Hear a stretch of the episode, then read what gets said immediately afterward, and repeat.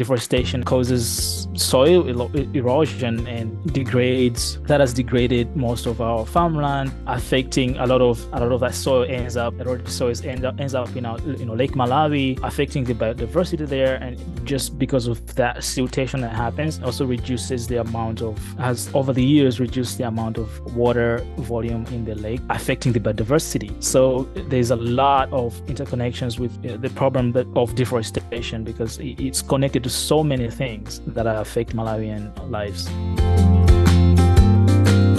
Welcome to Intersections, where we navigate the crossroads of ideas, mapping the contours of knowledge and belief through the stories and lives of influential voices. On each episode, we visit with notable individuals in various fields who are asking important questions and whose experiences and perspectives challenge us to pursue lives of meaning and purpose. As we read the news, climate change continues to impact our world in a variety of ways. According to the World Bank, the effects of climate change could push an additional 100 million people below the poverty line by the year 2030. In addition, the impact of extreme weather is currently forcing 26 million people into poverty every year. While all countries are impacted by the rise in global temperatures, the developing world feels these impacts most severely. Climate change can increase the effects of population growth and affect the areas of food security, health, and water scarcity, often critical issues in the developing world. Abel Mikulama has been addressing the areas of climate change, conservation, and sustainable development for many years. He was born in Malawi and graduated with a bachelor's degree in natural resources management from Lilongwe University of Agriculture and Natural Resources in Malawi. He's also a graduate of the Coastal Science and Policy program at the University of California in Santa Cruz, where he worked on projects to provide clean cook stoves for households in Malawi in order to prevent further deforestation of natural forests. Currently, he is a program associate at the Center for Effective Global Action at the University of California at Berkeley. Hey, welcome, Abel, to Intersections. When did you start to become concerned about the effects of climate change? Yeah, so I started getting concerned about climate change because of my experience growing up in rural Malawi on my mom's farm, we were growing maize. And every year, as I was growing up, the amount of yield started declining. And that was mainly because of the um, changes that were occurring in the timing of the rain. So rains would normally start in October and end in May, but we started experiencing rains as late as December and January. So that and just seeing the changes in when the rain came, it came in large amounts at once, and and then was followed by you know a prolonged uh, dry spell or a drought that just didn't allow for maize production, and so started asking myself why why is this happening, mm-hmm. and um, started reading about it and decided eventually to go to college and study natural resources management because I wanted to understand how well the changes that were happening around my area and most of the country.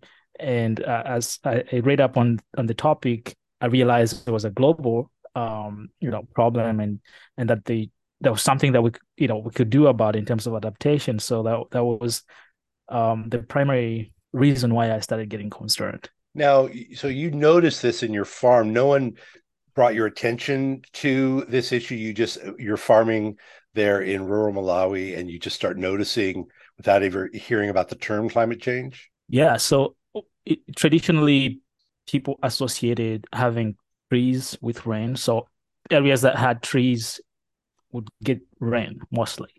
Um, but there was a huge initiative to try and promote uh, reforestation of the forests that had been um, cut down either because of agricultural expansion and also the you know the dominant tobacco industry in Malawi um, that uses up a lot of a lot of trees to to cure cure the uh the, the tobacco. And so there was a huge initiative uh, push to to to re- uh, replant uh, some of the trees uh, in, in those forests but that didn't change anything and so that's when i started realizing um, this is a much global problem than than just local and so yeah that's that's how i got interested to study more about it I see. So um, there, you mentioned deforestation going on in Malawi for yes. the tobacco crops. So they were tearing, you know, tearing down trees to have have more space to grow tobacco.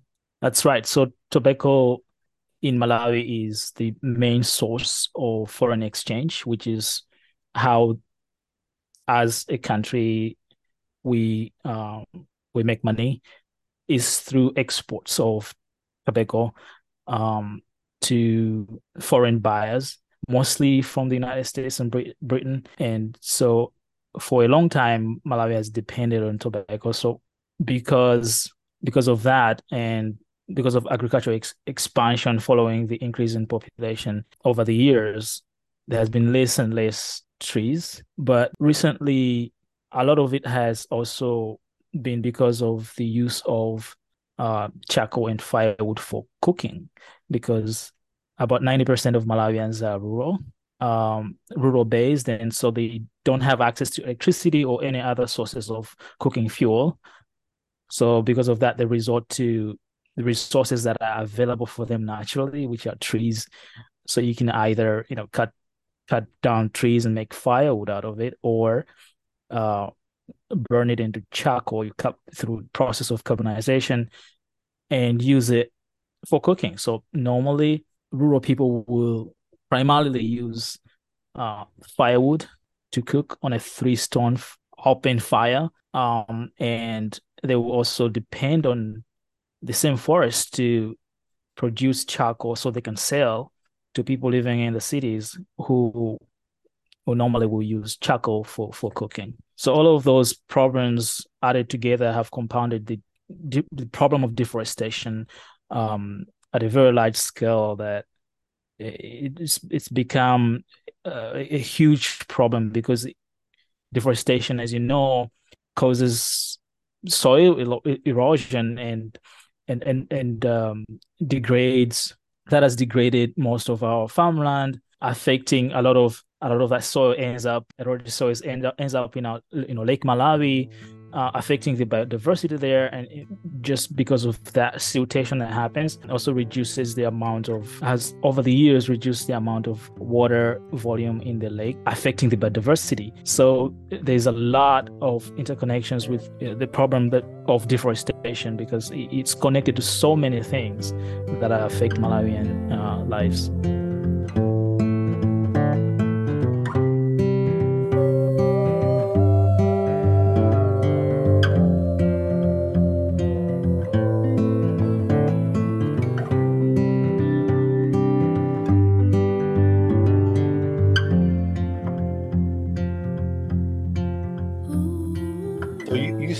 To, realize climate was changing, and what did you start to do? How did you start to get involved in addressing climate change in Malawi? So, the first thing that I thought I would do is to understand the impact of climate change and the changes that were happening around uh, the country and affecting farmers. I wanted to understand how can we address this at a local scale, mostly focusing on adaptation. So that was a huge influence about of how I chose my major.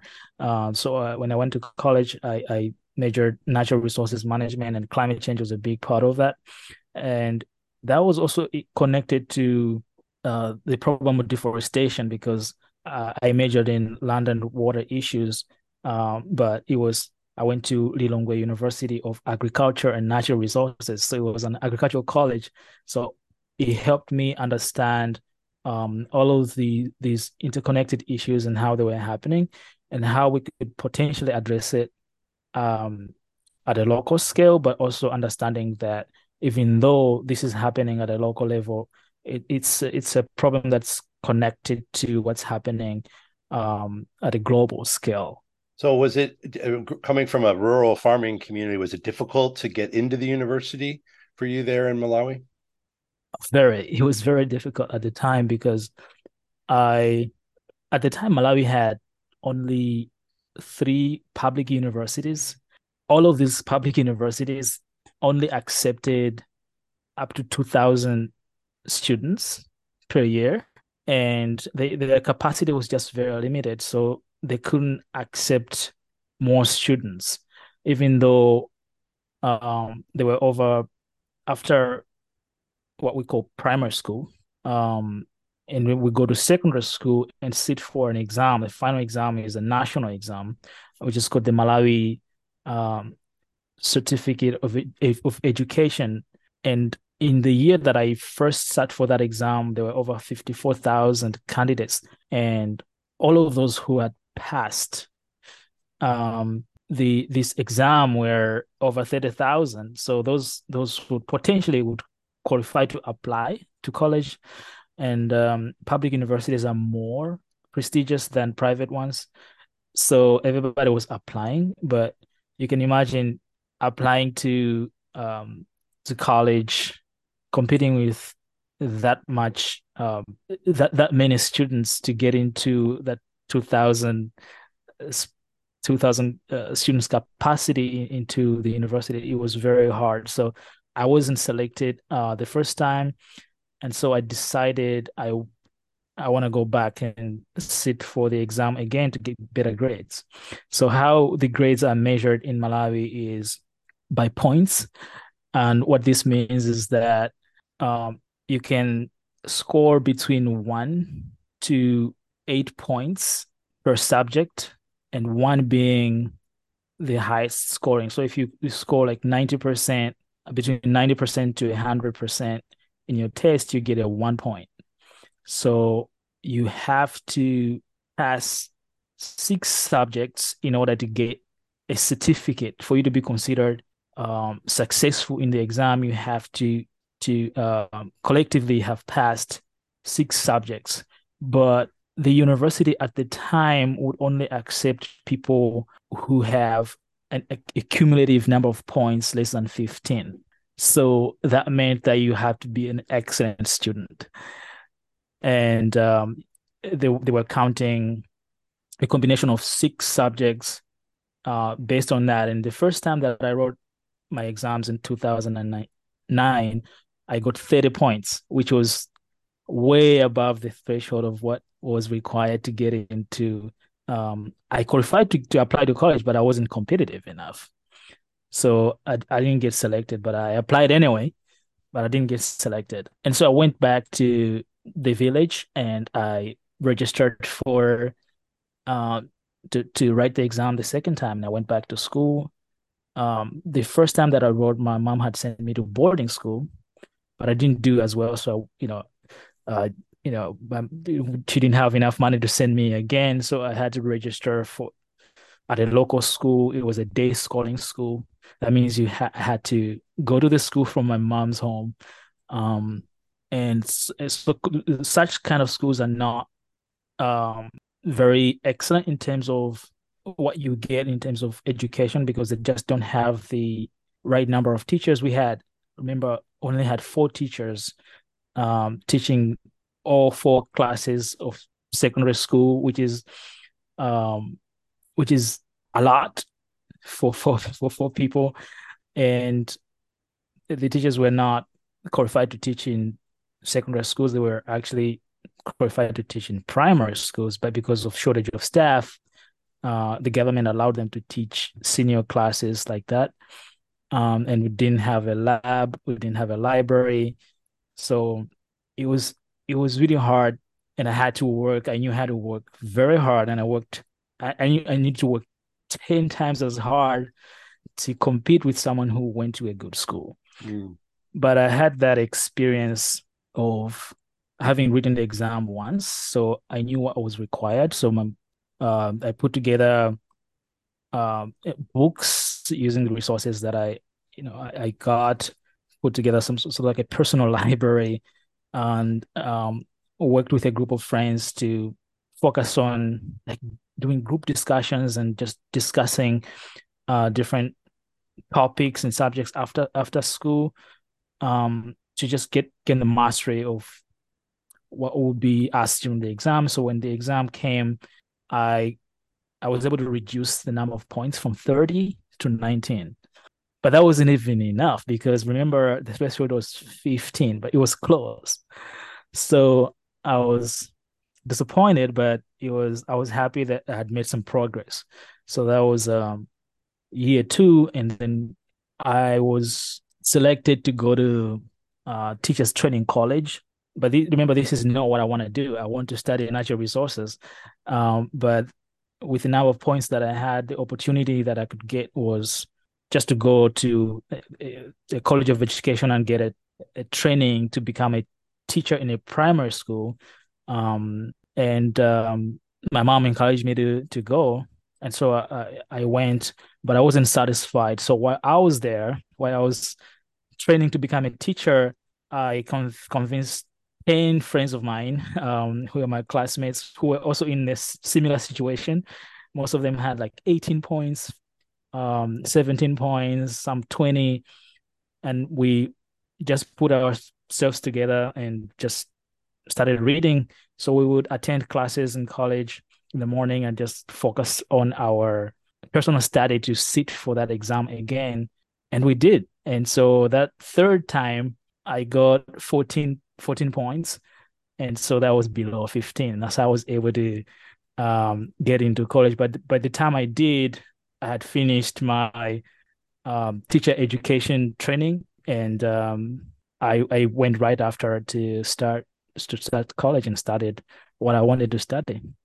And how long a process was that? Three years from the time you took your first exams mm-hmm. to go to college to the time you actually you're scored well enough to go to um, go into your field.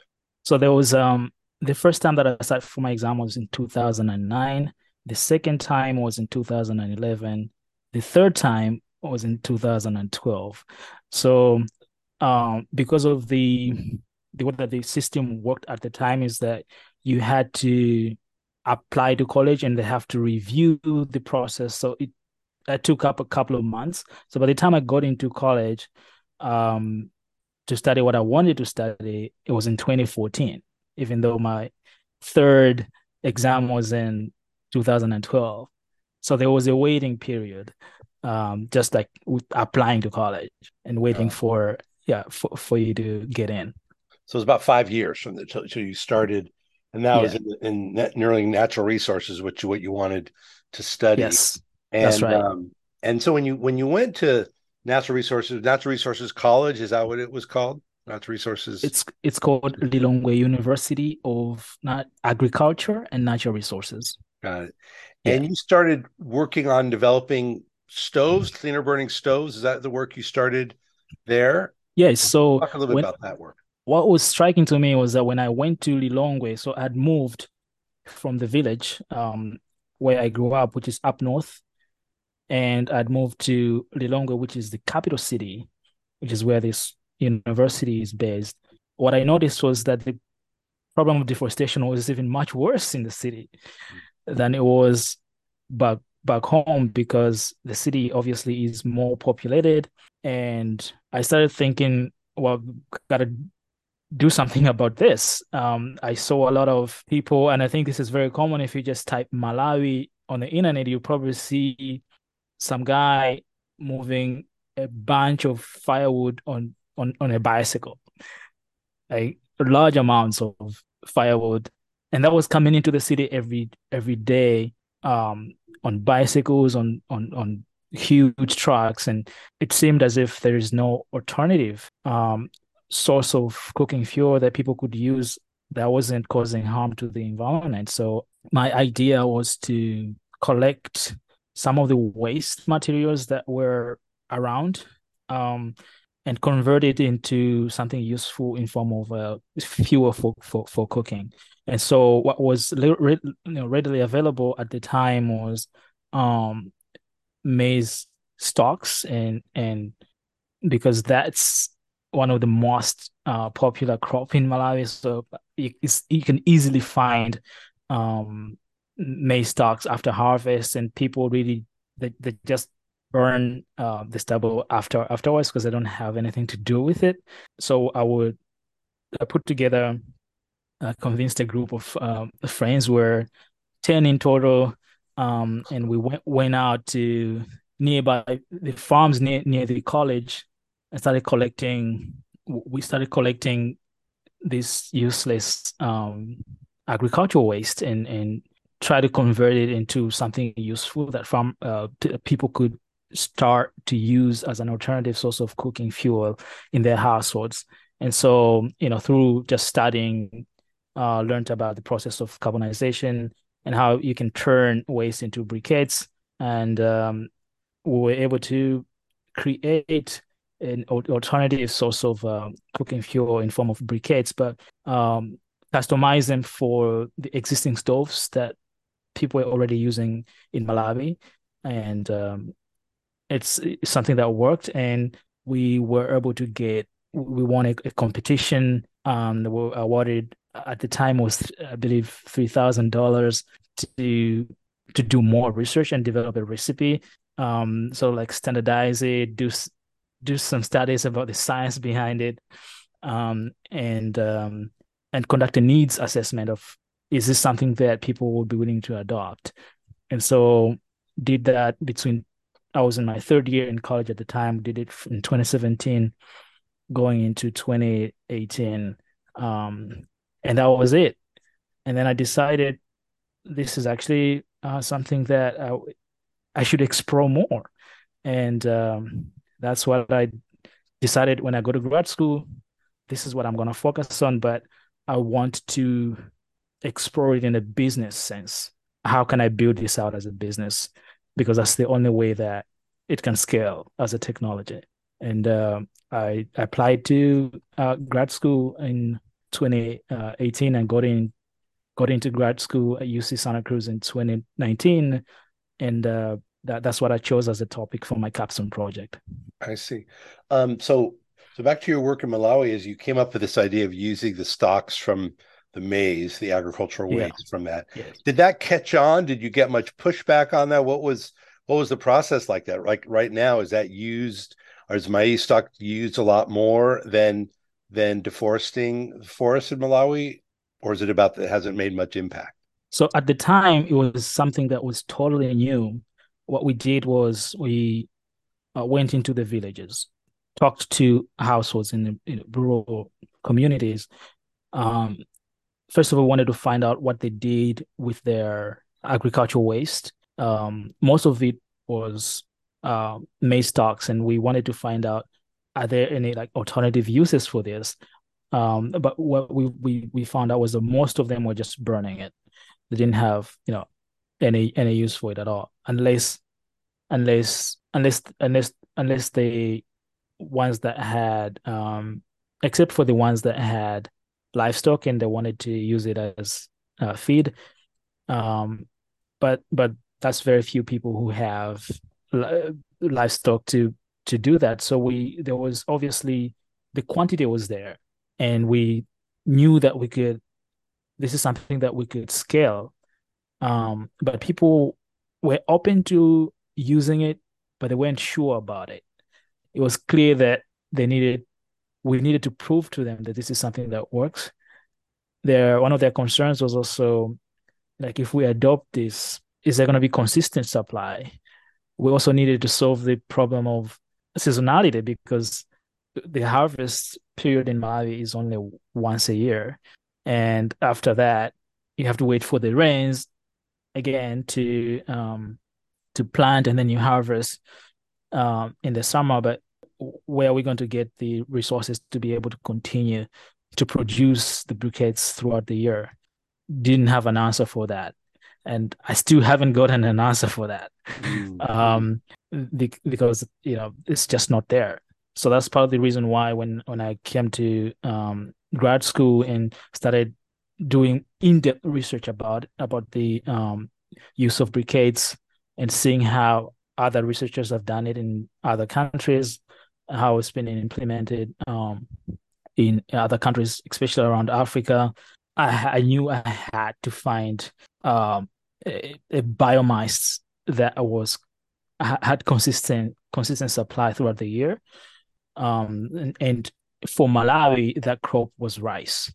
So decided to to to pivot from maize stalks to rice husks, um, and and rice husks to to be able to have that consistency. Now the problem is that rice husks are not as uh, flammable as maize stalk. So just like finding different combinations of like what other sources. So I went into like doing more research and a lot of testing um, of d- different biomass available in Malawi, and one of um, the one that I found that worked really well was sawdust. So if you blend sawdust with rice husk, you you you create something that um is is flammable and the sawdust also acts acts as a bl- as a blender um and holds the pellets together uh, can hold the briquette together and um that's how uh, we solved that problem. But uh, you know now we started thinking about okay where are we how are we going to implement it? So we need we need space um to be able to produce this uh, we need uh, space to be able to store the biomass waste from you know wherever we get it from um so met with uh, roger henderson here in Santa Cruz who loved the idea and supported the construction of that space. Uh, one of the things that we're going to be doing is to use that building, part of that building, to put a machine that is going to produce pellets and briquettes to to then sell sell that to households as an alternative source of cooking fuel to be able to replace replace the existing traditional methods of cooking.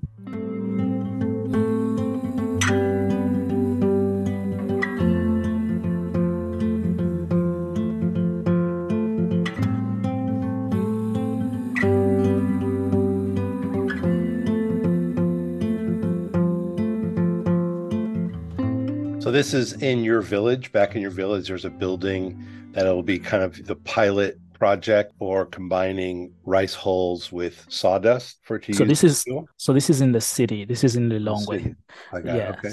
Yeah. Um but we yeah we have other uh pro, pro, we have a different project in the village uh also working with roger uh henderson. And a few a few uh, other colleagues from from here in uh, California, um, which is a, a preschool that we built um, and a library a, a com- that has a computer lab to be able to provide Christian education to kids between the ages of three to five, preparing them for primary school, and also just in- increase, promote the culture of reading, and and also train young people with digital skills that they will need for for their future, especially with with uh, com- computer and internet. It's something that's not currently accessible in rural Malawi, and we are bringing these these things for the first time in my village, which which I'm very excited about. That's great. I, I just had a question about the the just I want to go back to what's going on in your village with the library and things. But yes, um, the sawdust that you're using to combine with rice hulls is that coming from trees that are being burning? As I would imagine, be a challenge to find where to get enough quantity of sawdust where are you where's the what's the plan to find to find that sawdust? Yeah so we already we we are going to be using um the existing lumber industry that's already there I and see. they don't have alternative uses for the sawdust. So what they do is it's actually a nuisance for them because they they have to they have to find a way to get rid of it. And um in in Lilongwe, it's it's a very common problem to see bad actors in the lumber industry dump a lot of sawdust in in rivers because they don't want to pay for the cost. They don't want to pay for the cost of um, getting rid of it properly, right. um, because they don't just don't have any use for it. So when uh, part of my research was talking to people who do these kinds of businesses and you know just establishing connections asking them questions about uh, accessibility and so formed um, some connections in terms of where we're going to we know where we're going to get this uh, sawdust and we're going to get it for free. But obviously when you start making money and they realize that you're making money they will ask for. So also you know part of the questionnaire when i conducted the research was what's your what are you willing to accept for for your for your soda. So like I know the minimum amount of what how much they would accept, and so I'll you know we factor that into our business uh, strategy to make sure we can execute it. I see. Yeah. Yeah. Um, so you mentioned other work going on in your village that you're you're doing as well that, that is that's separate from your climate change work. Yes. What what what is what are you what what kind of work are you doing um, back in your village where you grew up in Malawi? Yeah. So I think b- before I mention that, I also just want to say that with, with the cook stoves, so the these are modern modern cook stoves uh, that we're going to be promoting, and they have an you know certain advantages uh, that the traditional cook stoves or methods of cooking that people use in Malawi don't have. For example, the efficiency, the energy efficiency on uh, the combination of briquettes and pellets plus these modern cook stoves is way much better than uh use, using charcoal or firewood where most of the energy is lost so you end up you know uh, the households end up spending more uh money on on energy than when they use or adopt our um uh, our um pellets and, and cook stoves. Um and so what we we we have done is when I was in my second year in in grad school, I uh, went to Ethiopia to do to work for and, and learn uh, from a company that's manufacturing modern cook stoves in Ethiopia and for the larger part of the East East African um, region. is one of the biggest um, manufacturer of modern cook stoves, and so that's where I did my research and the the designings of like modern cook stoves that are appropriate for Malawi. Um, and so because you have to consider like the social cultural issues again, economics in terms of what kind of food do Malawians eat. So, you know, what kind of cook stoves can can you design for that that particular culture? So um came up with as you know Malawian specific designs uh, that take into account those socioeconomic issues, cultural issues, as well, um, just as well as the combine in, into consideration also with the combination of the kind of um, fuel pellets and, and briquettes that we want to to start producing. Um, the other benefit that I'm also very excited about is the fact that these cook stoves and um, cooking cooking fuels don't produce produce uh, particulates into into the air uh, as you're cooking compared to charcoal or firewood. Um, and and this is not talked about a lot because it's not an immediate problem for um, a lot of people. But what we have seen in terms of studies is that a lot of women and girls um, children especially end up having a lot of respiratory issues uh, long term because it, in our culture women and children are the ones that do most of kitchen related uh, chores like cooking and they inhale a lot of particulates and smoke um, and, and that has a long long lasting impact on um, their res- respiration uh, respiratory system um, and so there's a lot of issues, for example, with pneumonia in children, and pneumonia is actually one of the biggest cause of death among children in in Malawi. And part of the reason is just that exposure to a lot of particulate matter coming out of uh, these uh, unsafe practices that we've traditionally used to to cook, um, particularly with the three stone fire that's very can be very hazardous mm. to to health. So that's that's one thing that I wanted to point out and uh, excited excited about the fact that that solves that. The other additional benefits include the fact that with that increased heat efficiency, energy efficiency in modern cook stoves and um, fuel fuel uh, pellet pellets and, and and briquettes, is that now women will spend less time um, on cooking activities and they can also focus on more important things like uh, you know, doing some businesses and and and sending their children to school to get an education, which they could not do because, on average, uh, at the moment, a Malawian woman would spend between five to eight hours a day doing cooking related or cooking related activities, wow. and this can can include going to the forest to fetch firewood. And with deforestation, these forests are it's getting much much more, much much harder to get uh, access to firewood, so they have to walk further distances for, from their homes to be able to access it, and they have to come back. They have to go to their well to draw water. The wells are not in their house. Um, they have to walk uh, on average maybe two kilometers to to get to where the uh, the borehole or well is and, and come back. So you can see how all of that um, just works to their disadvantage mm-hmm. in, in, terms of just uh, personal development, in terms of what they can contribute to national development. So these are some of just like the important benefits of uh, what the Cookstove project would would assist to solve. And the, and the, just to clarify, um, and to use the rice hull and the sawdust, they need one of these newer cook stoves. The cook stoves are designed. You can't just use that same mixture with the traditional stoves they have. That's why you've designed these more efficient cook stoves. Yeah, that's see. right. Yeah, that's right. Okay.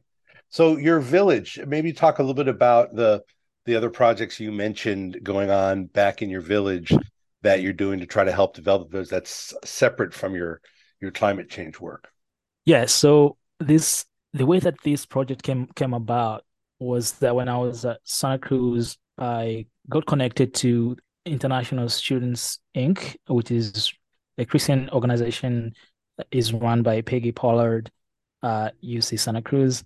Um, and what they do is connect international students with Christian families in in in, Santa Cruz, um, and so I I was um, I still am very involved with ISI, and that's where I met uh, Roger and Ingar Henderson, and um, a few a few months after my arrival, um, Roger invited me to visit his home in Aptos, and I I went there and he showed me his uh, garage, and behind his garage was his his library, and I I was so I just blew my mind that one person could have so many books in in one place, and I, I asked him, "Have you read all of these?" He said most of them. I was so just blew my mind because when I was growing up, my dad had a small uh, library and it, there was it was just a couple of shelves and um, when i was growing up I, i'd read because i love reading and i'd read a couple of those books and just fell in love with reading so i kept reading but then by the time i was 10 i'd run out of books to read and remember i'm in the village um, there's no library so i had to start asking teachers to to lend me books to read and with, within a few years, I'd run out of you know teachers to ask because I had also read uh, most of the books that they had uh, that were outside of my curriculum. So I, w- I just wanted to read more, and because that just expanded my my imagination, and it took me outside this scope of my village, and just I could imagine myself anywhere, just between you know. Between the pages of the books, it was just an experience for me. And I, so I've always loved reading, and I think uh, the potential of what it can do to help cre- create creative minds and you know increase one's imagination to solving problems. Um, I think I had then decided at the moment that I would uh, build a library because I, I wanted kids um, to to be able to have access because the the hunger is there. It's just if they're books, people are going to read them. And so I asked Roger if I build a library, like I was willing to commit to build a very small building. Would would you be able to assist to get books into that library? Because it's very hard to access books from from Malawi, even if you even if you have resources. Like you'd have to buy them from the United States or uh, like a faraway country. So it's it, the logistics of just doing that was I, I couldn't have managed to do and, and roger was excited about it he was like yes i, I, I want to help um, and then when i went to obviously after a year i went to ethiopia to do research and when i was about to complete my program we we started we started building and then that ex- just expanded into oh, what more can we do we wanted to add um, a computer lab and we also added um, a preschool. So we just wanted to have everything under one building. So we built, uh, with over the past year, built this um, large uh, building that's housing all of these three pro- uh, projects under one roof.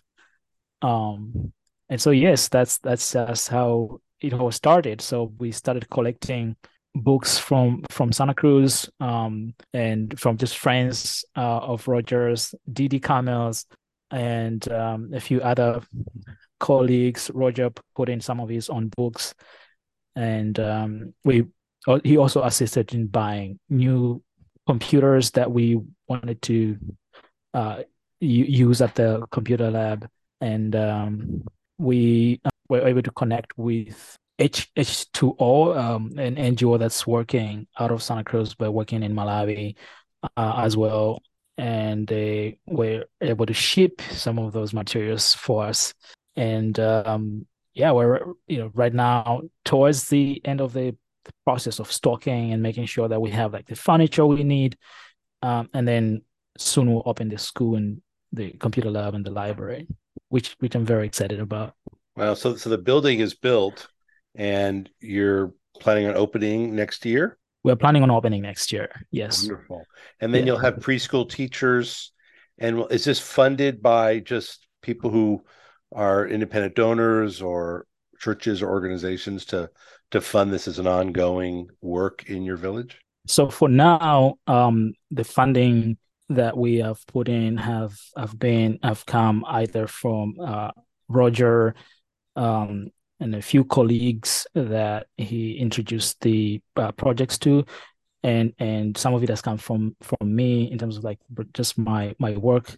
And um, we in what we want to do is to continue to develop it to a point where it's self-sustaining um, and how we're going to do that is we are incorporating a business aspect to uh, the project. So allow the community for example to uh, use uh, you know computers um, the internet. We plan to provide the internet um, and, and so they'll be able to pay for those services like you know uh, printing photocopying and also be able to provide that kind of services to schools that are around the area uh, that currently have to go to the city which is like five hours away. So they're able to they'll now be able to access those services locally and we can make some money from that to make these projects self-sustainable. But at this moment we're not there yet um, because we're still at a point where we have to uh, put in some investments in terms of electricity. Uh, so we are at the at the moment in the process of installing uh, about six solar panels and, and uh, three batteries um, lithium batteries for uh, for the electrical system for the building because my village doesn't have electricity. So that will be what we'll be using for for all the electricals and lighting, so that we can um, allow children to to um, start learning and also young people to just have access to uh, the library beyond the daylight. So they can go into the night and study uh, which was not possible before. So you work at the um, center for effective global action at uc berkeley. Um, correct. could you talk about the work of the center? First of all what, what the center is doing and and a little bit also about the work that you're doing um, in uh, climate change whether in in your country or other other parts of the developing world yes so um, I work for the Center for Effective Global Action, which is a department at the University of California, Berkeley. Um, my role there is as a program associate. Uh, the center focuses on generating innovative research that decision makers can use to reduce global poverty. And there is different portfolios within the center, uh, different initiatives that focus on addressing this mission. So I am on the agriculture and global networks uh, portfolios, and the agriculture portfolio works in collaboration with MIT to provide funding for researchers who are part of the affiliate network for the center. And these researchers can be from different universities across the West Coast. So mostly, you know, the University of California system, um, British Columbia, and other West Coast universities that are in our network um, that are able to apply for funding to do impact evaluation research in agriculture, um, focusing on technology adoption in agriculture and digital innovations and services. So I I was brought in to support that uh, program, and um, what I do is to support uh, running requests for proposals and facilitating the competition processes for researchers who apply uh, to the point where they are selected for uh, for the funding and then also preparing uh, different reports policy impacts policy briefs and pub- publishing those on on on our website so people can see the impact that the research is doing. On the global networks portfolio, I support visiting scholars who are mostly PhD holders or students from low and middle income countries in sub Saharan Africa to come to Berkeley for a semester to audit classes and then get training in impact evaluation research methods so that they can go back and implement those in their home institutions. Mostly the institutions can be think tanks and universities in in uh, sub-Saharan Africa. So that is what I uh, I do at uh, the center in uh, nutshell.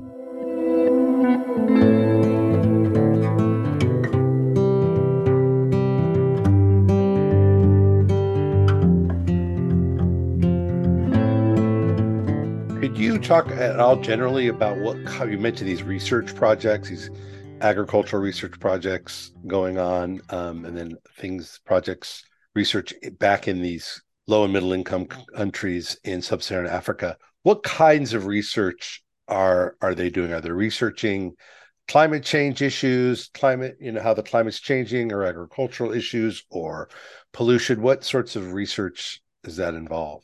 Yeah, so um, let me see what I can get into here. Um, I think the, the focus is for research specifically in agriculture that deals with adoption or how farmers in sub-Saharan African countries or South Asian countries um, adopt new technologies for farming. So this cannot can mean um, how farmers can adopt a new variety of seeds that will improve their yield that is more, uh, for example, resistant to drought.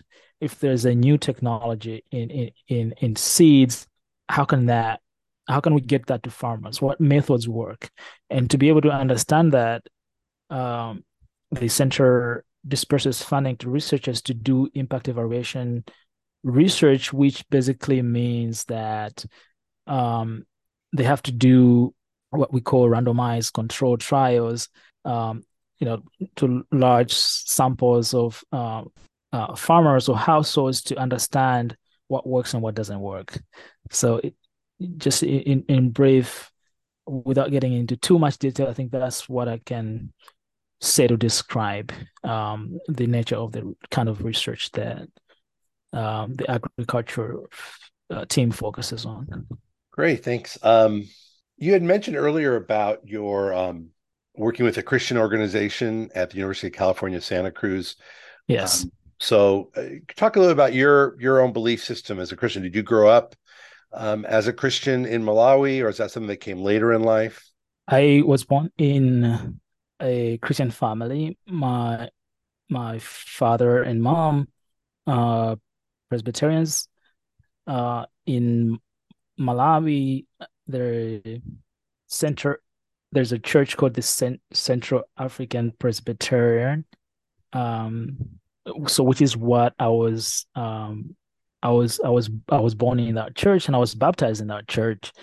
Um and when I when I was in um, college, I joined a different church, which is different from my mom's church, but I've always been a Christian.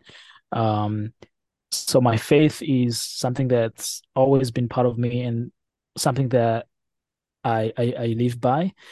Um, I believe that to be able to be what I am today is is a testament of what what the Word of God can can do, and I I I I take that very seriously.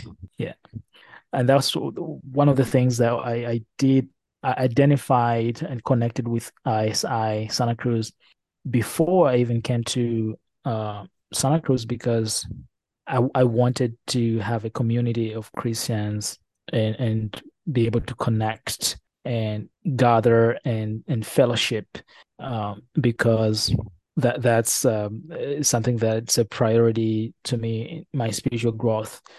Um, it's something that's important. So even though ISI doesn't operate as a church but we do we did have when I was uh, at Santa Cruz, we did have uh, weekly Bible studies. So we'd go to McHenry Library to study the Bible um, for for an hour a week, um, consistently for the entire time that I was on campus. So it was very helpful to to to do that because it just helped uh, to keep me grounded in the faith, uh, in spite of just like all the changes that were happening because of the move obviously, and then also adjusting to a different culture. Um, it's it's almost felt at first as if I was on a different planet because of just the, how huge culture shock was, right? Mm. And the thing that was consistent was the word of God. Mm. So that really kept me grounded um, and, and, and focused on what's important.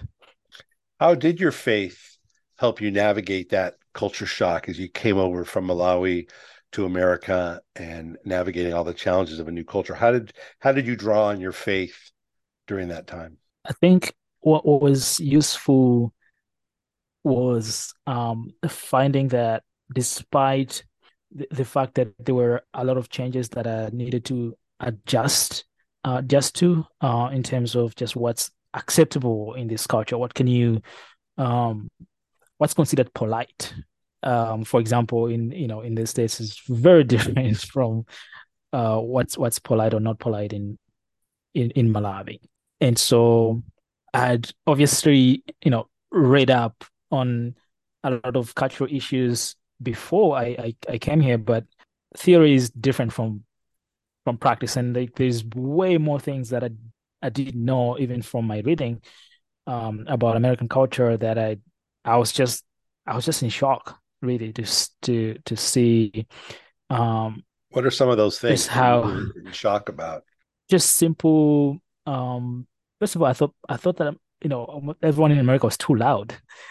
Um i thought that they you know americans are they, they don't want you to be in their space. Like they're very sensitive about their personal space um which which is a very strange concept for me because um, you know, we shake hands all the time, we we hug all the time, and you you don't have to be, you know, that far apart from people. Um, but you you know, here it was oh, don't get in my face. uh, so it's like okay, um, in in Malawi, when someone says how are you, when they greet you in the morning, right? Like if you meet someone for the first time, or you're seeing them for the first time in the day when they say, How are you? They really are interested in knowing how you are. They want to know how you you are in your body, how you're feeling, how your your mom is, how your children are back home if you have kids, um, how is your family in general. Here, so so what happens is that in that conversation, when someone asks you, even if you're in a hurry, you stop and you it's like a conversation. You can go for five minutes because they really are interested. Here, well, I guess they are interested, but they're just not. You're just not gonna. They're just gonna not gonna stop and have a conversation. Right. Yeah. Generally friendly, which is, is something I you know I always appreciate about you know California, especially is you meet strangers and they smile at you. You, you know, even if you you don't know them, they smile at you. They'll nod at you just to recognize your presence, which is which is great. Uh, but it's just different from from how we we we do. So in in my local language, how we greet each other is uh, salibonani. Salibonani literally means I see you. So I see you and you respond Salibonan. That means I see you too. And it doesn't end there. You also ask how the people back home are. Because uh, we in Africa generally with there's this principle of Ubuntu, which means that I am because we are. There's there's no concept of individuality. There is concept of a us as a community. Um, there's a phrase that's in uh, Zulu language in, in, from South Africa. It's called Ubuntu Ngabantu Angabantu, meaning I am because we are, and we are because I am. So people always approach things uh, from the perspective of community, not individual. So that's why they will ask you about your home, not just you. Um, and that was one of the you know biggest shocks here because there is also people are focused on themselves too much and what's what's best for them uh, which is not necessarily a bad thing it's just different it's just different. How did your faith help you navigate those differences when you first came here? First of all just realizing that first of all like the changes were really overwhelming. Not to i think it could have been different if i you know i'd probably grown up in the city. Could have been different but I, I i, didn't grow up in the city. Um so it was um really hard. It was overwhelming but just realizing that everything can change but the word of god doesn't change that's the only thing that can stay relevant uh consistently a it it just uh, gave me the reassurance that everything's going to be okay mm-hmm. so long as i was grounded because that that's the foundation of my faith and that's who i am a christian that's my identity first is I'm a Christian. I'm not. I'm not a, student. You know, I'm a, I'm a Malawian student in America. Uh, I'm I'm a Christian first.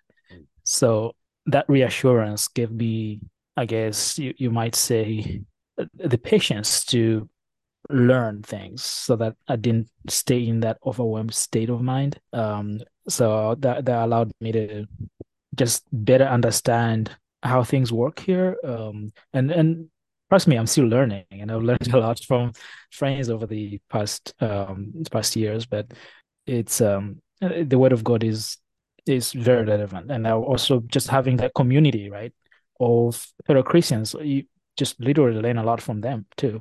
Yeah, so I have been known to ask a lot of questions about about a lot of things about um the the way of life here um, but also just by observing how others do things. Um, but that all of that couldn't have happened if I wasn't grounded in in in God's word or mm. stay connected in in, in God's word through ISI and also through GCC, which is where I went on Sunday uh, when I was in Santa Cruz. Thank you, Abel, for being on this episode of Intersections. Abel Mikulama is currently a program associate at the Center for Effective Global Action at the University of California Berkeley. Thank you for listening to this episode of Intersections. To subscribe, click follow in your podcast app and make sure to leave a review. All archived podcasts and information about our guests can be found on our website, intersectionspodcast.org. On our website, you can also listen to Faith Matters radio conversations featuring panels of spiritual leaders discussing how their faith traditions approach a variety of topics. You can contact Intersections by emailing info at intersectionspodcast.org. I'm Seth Shapiro, and join us on our next episode where we will continue exploring the crossroads of ideas on intersections.